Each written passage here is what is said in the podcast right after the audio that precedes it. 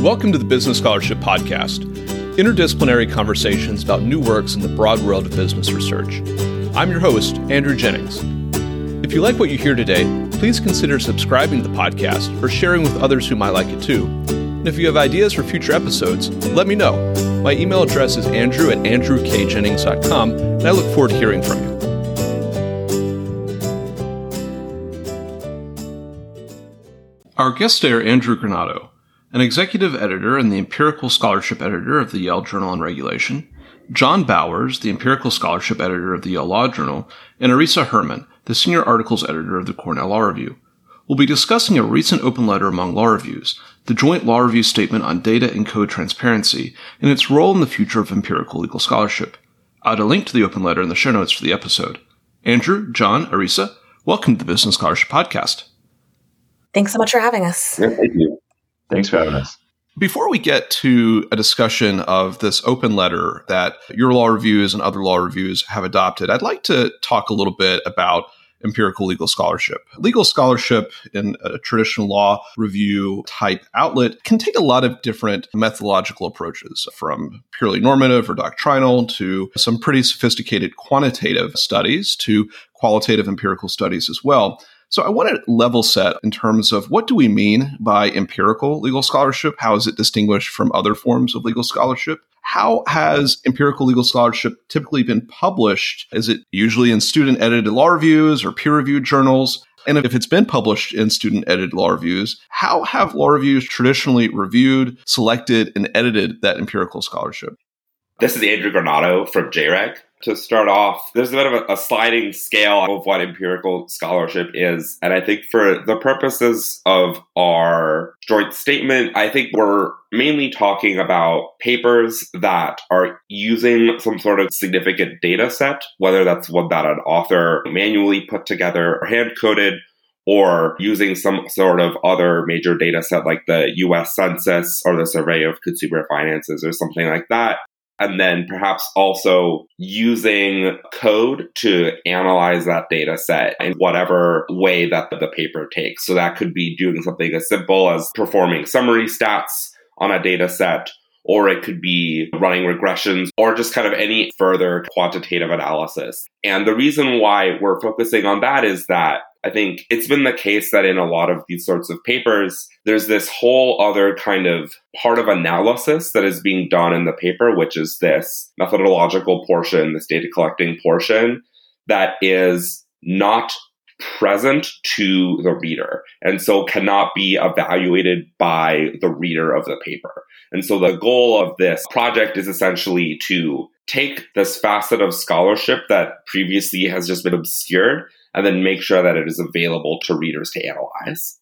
Hi, this is John. To answer the part of your question about how empirical scholarship has traditionally been reviewed, selected, and edited by student-edited law reviews, I think that there's a fair bit of range in terms of how journals do that. I can speak a little bit to what we do at Y L J. So we have an empirical scholarship editor, namely myself. I think that position is getting more common across law reviews. There's, I think, this growing sense that it's really helpful to have somebody with some specialization in the empirical domain who's able to comfortably review statistics, review data sets that authors have collected or manipulated in some way to make them useful for analysis. I think having somebody like that on the staff of a student-run law review is very helpful. Another thing that we consistently rely upon is outside consults, asking professors, asking empiricists, asking people who, say, have advanced degrees in a given subject or have done a particular kind of empirical scholarship in the past to give their input and to help us come to a clearer sense of whether a piece of scholarship is novel, whether it's sufficiently empirically robust. And it's one thing that we think that this initiative is going to do is to really ensure broader transparency and broader ability to vet empirical work and to build on empirical work. Because when data sets are available, when replication is closer within reach, readers are both going to be more confident about the empirical work that they're reading and more able to take that empirical work and use it to do another really cool thing. So we think that there's both a really useful transparency and credibility function to the initiative and also a generative function to the initiative. We think it's going to enable scholarship that might not otherwise happen. I'm talking to Andrew and John, who are both the empirical scholarship editors of their journals. I'd like to hear a little bit about maybe where empirical legal scholarship fits into a general readership law review. And Arisa, as the senior articles editor of the Cornell Law Review, you have that twenty thousand foot view of the article selection process. Could you talk a little bit about how Cornell Law Review or some of your peers at other schools are thinking about publishing empirical legal scholarship? Of course, it's competing with other methodologies in legal scholarship, but what's the general approach that a law review is taking when it receives an empirical submission? So first of all, I think it's changing really quickly. We're seeing a lot more empirical scholarship than we've seen. And in talking with my predecessors who were senior articles editors at the Cornell Law Review in previous years, they definitely saw less empirical scholarship than I've seen. And it's getting increasing numbers every single year. And we're also seeing a lot more interest in empirical scholarship, both in terms of the number of submissions, but also in feedback from our readership. And so I think we definitely see empirical legal scholarship as a really important and really growing field, and one that overlaps with other categories in terms of it's not necessarily, you see empirical scholarship as a part of an article or in supporting an argument, even if the article itself is not billed overall as an empirical article. I think we're trying to figure out how to best incorporate understanding of empirical legal scholarship into our review process. An articles editor reads every single article that we get submitted to us, the thousands we get submitted to us. And what we're realizing is that we don't necessarily have the in-house capability always to make sure that we best understand the actual data, the actual robustness of the study, everything else. So we have a peer review process that we can refer things out to. We have been getting advice from our advisors. We've talked about setting up a position like one that John or Andrew have. But I think it's an ongoing conversation in terms of how do we create balance in the volume as a whole? How do we understand empirical legal scholarship, not just as this subfield, but as something that's growing more and more, even when it's not necessarily billed as an empirical article?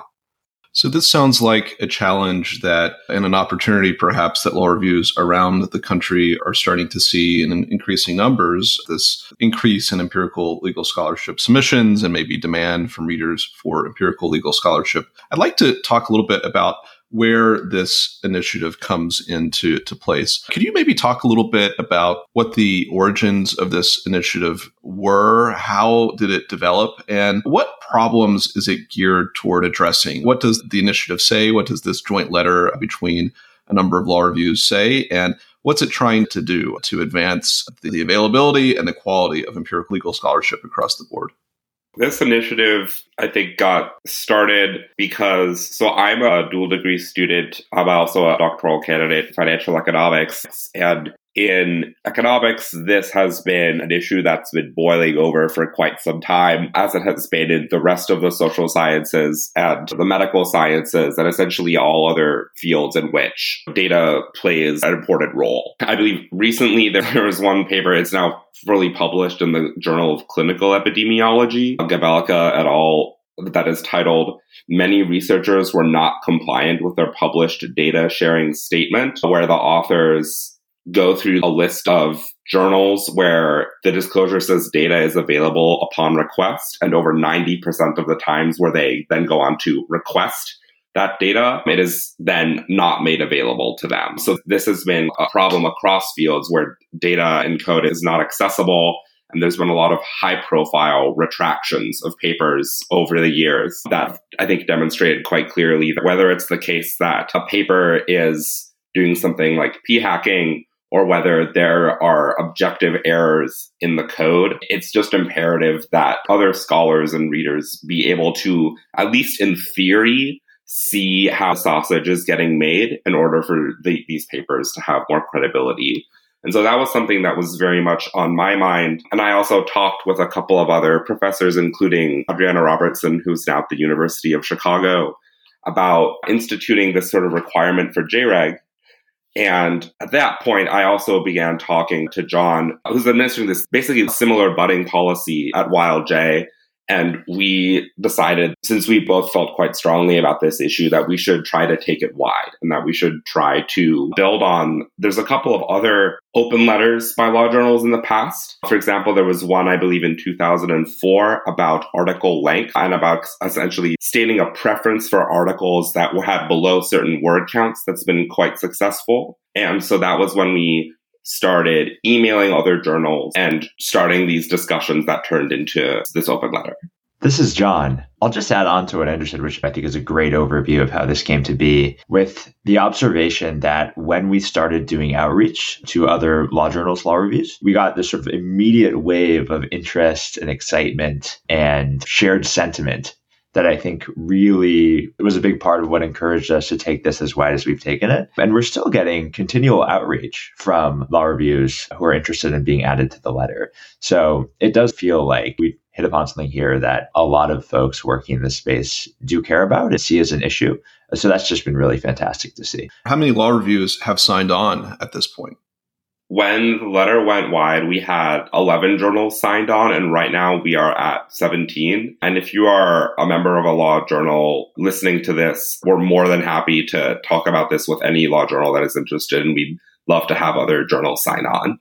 For journals that do sign on, what might the terms of the letter mean for their article selection, their editing process, their internal procedures? What does it actually do in terms of a policy matter? And for authors, what might be changing? What might these policies mean for authors who are currently working on papers or will be submitting papers? What the joint statement commits its signatories to, so I'll quote from the statement here. Where possible, authors of articles that include empirical analysis shall disclose the data and or code used in their articles prior to acceptance for publication.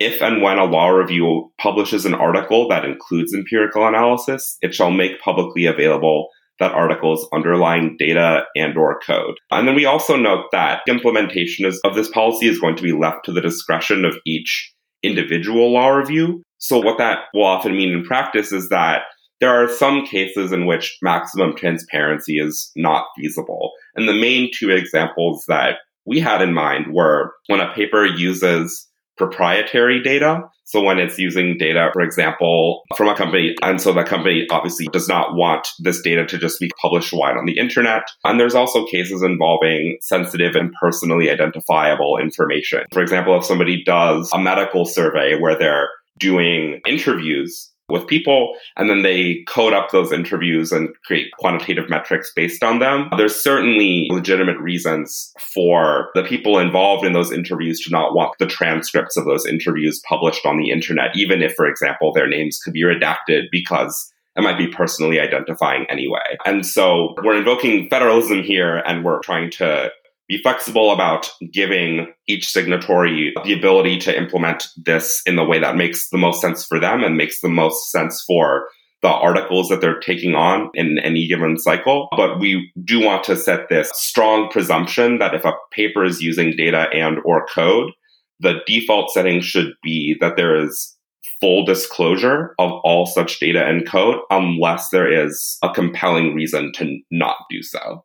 And I'll add to that, I think while obviously we were really on board with the importance of data transparency, and, you know, as soon as Andrew reached out about the statement, we were really excited. The individual flexibility is something that was really important to us. For instance, the Cornell Law Review, like some of our peer journals, is a blind review process. So we ask that all articles that are submitted to us to be blinded prior to submission. And if they're not, we will blind them ourselves before they can move on in our review process. And so for us, having the flexibility to make sure that we could ensure that this mandate would align with our principles of blind review, and that in having data sets submitted to us, that we could continue to align that with blind review and make sure that we weren't only burdening authors, that we weren't only burdening articles editors, was something that we really needed the flexibility to continue to figure out on our own. And the way that this mandate might look at Cornell is not necessarily the same way that it will look at other journals. But as long as we are still standing for the same principle that we're publishing articles with their data sets where feasible, that we are standing for data transparency, that's what's important.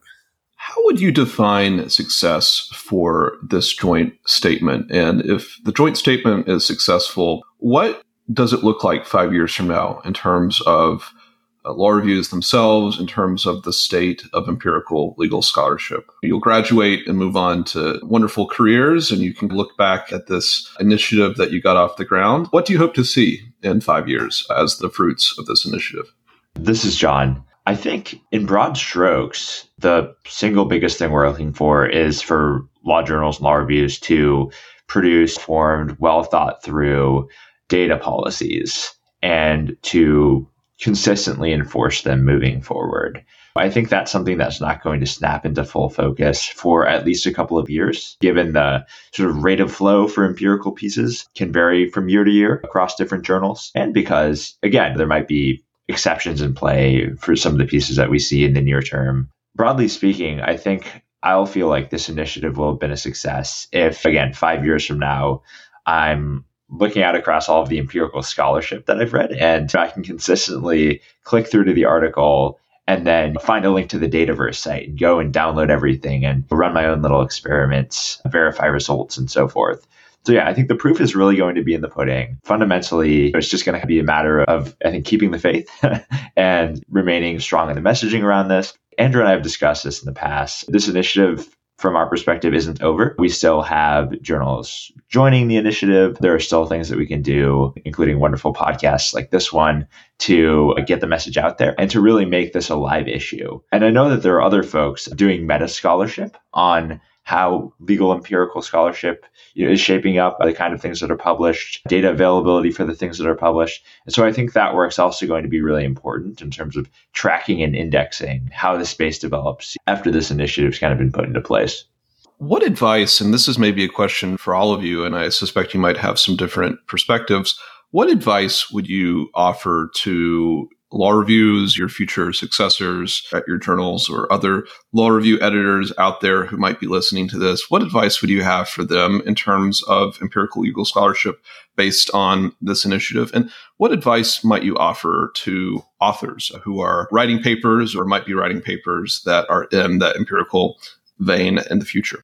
This is Andrew. I think that for law reviews, maybe for law reviews that are thinking about how to fully incorporate empirical scholarship and maybe have expressed some hesitancy about publishing empirical scholarship in the past because of maybe a concern that some of the techniques are might be too technical for them to fully analyze in time to stay up with the absolute flood of articles that come in every submission season. I hope that there being this norm of sharing as much as possible data and code used in empirical articles would actually increase the amount of empirical scholarship that journals are comfortable publishing.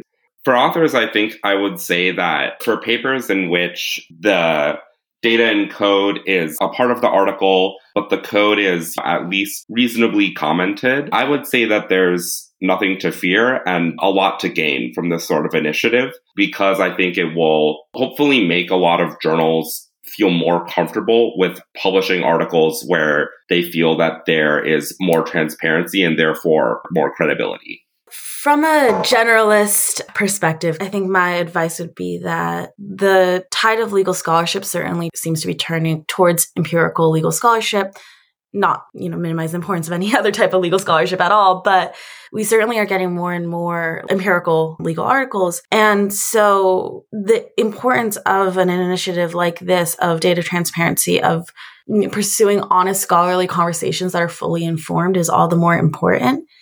And so for those who are in a similar position as I was in terms of looking over managing this whole process, I think that only then further underlines the need to set up these processes, these mechanisms, these institutions for dealing with empirical articles and transparency. And that can look different at every journal. And there are individual considerations at every journal that make it unique. For instance, like I mentioned earlier, at Cornell, we do blind review. And so in any kind of alteration to our review process, that is always something that we are trying to balance, is protecting our blind review process while also incorporating things like data transparency, protecting our blind review process while also trying to incorporate things like peer review and supplementing our own knowledge of empirical robustness. But the earlier and the better you can set up these institutions, these mechanisms, set the norms to be disclosure and to be transparency, the easier it will be moving forward. And as we see where the pathway of empirical legal scholarship goes, the better generalist law reviews will be equipped to handle that transition and stay committed to our goals of publishing important, timely legal scholarship, no matter what form that takes.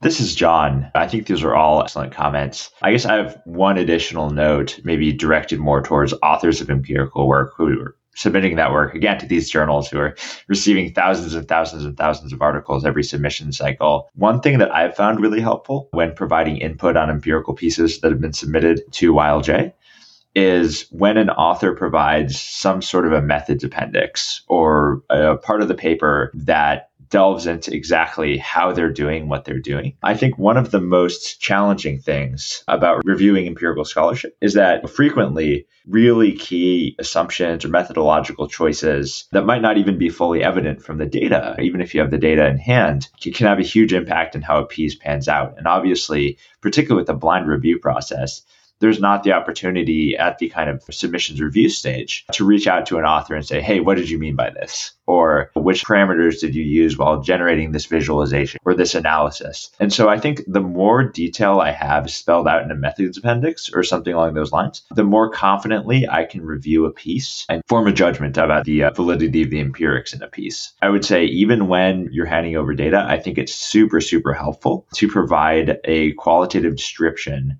of your empirical methodology, whether in a methods appendix or in footnotes or in the, the body of an article itself. That's just, I think, a huge game changer from the perspective of somebody reviewing empirical articles submitted to journals.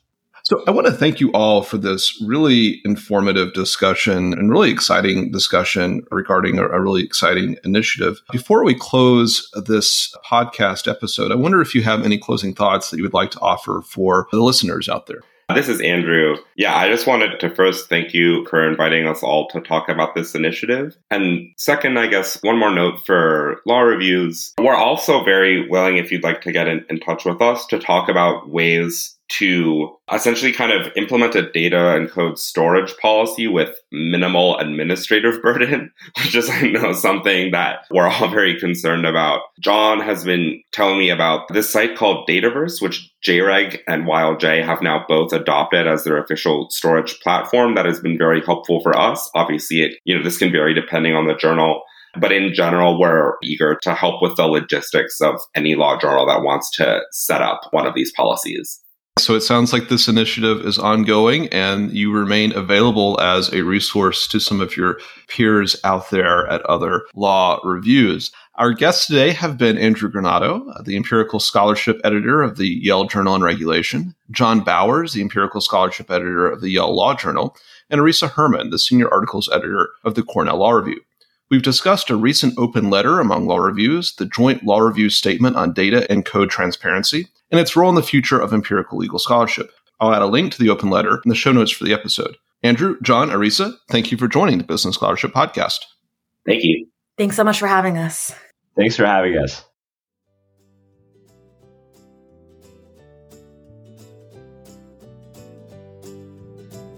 Thank you for listening to another episode of the Business Scholarship Podcast.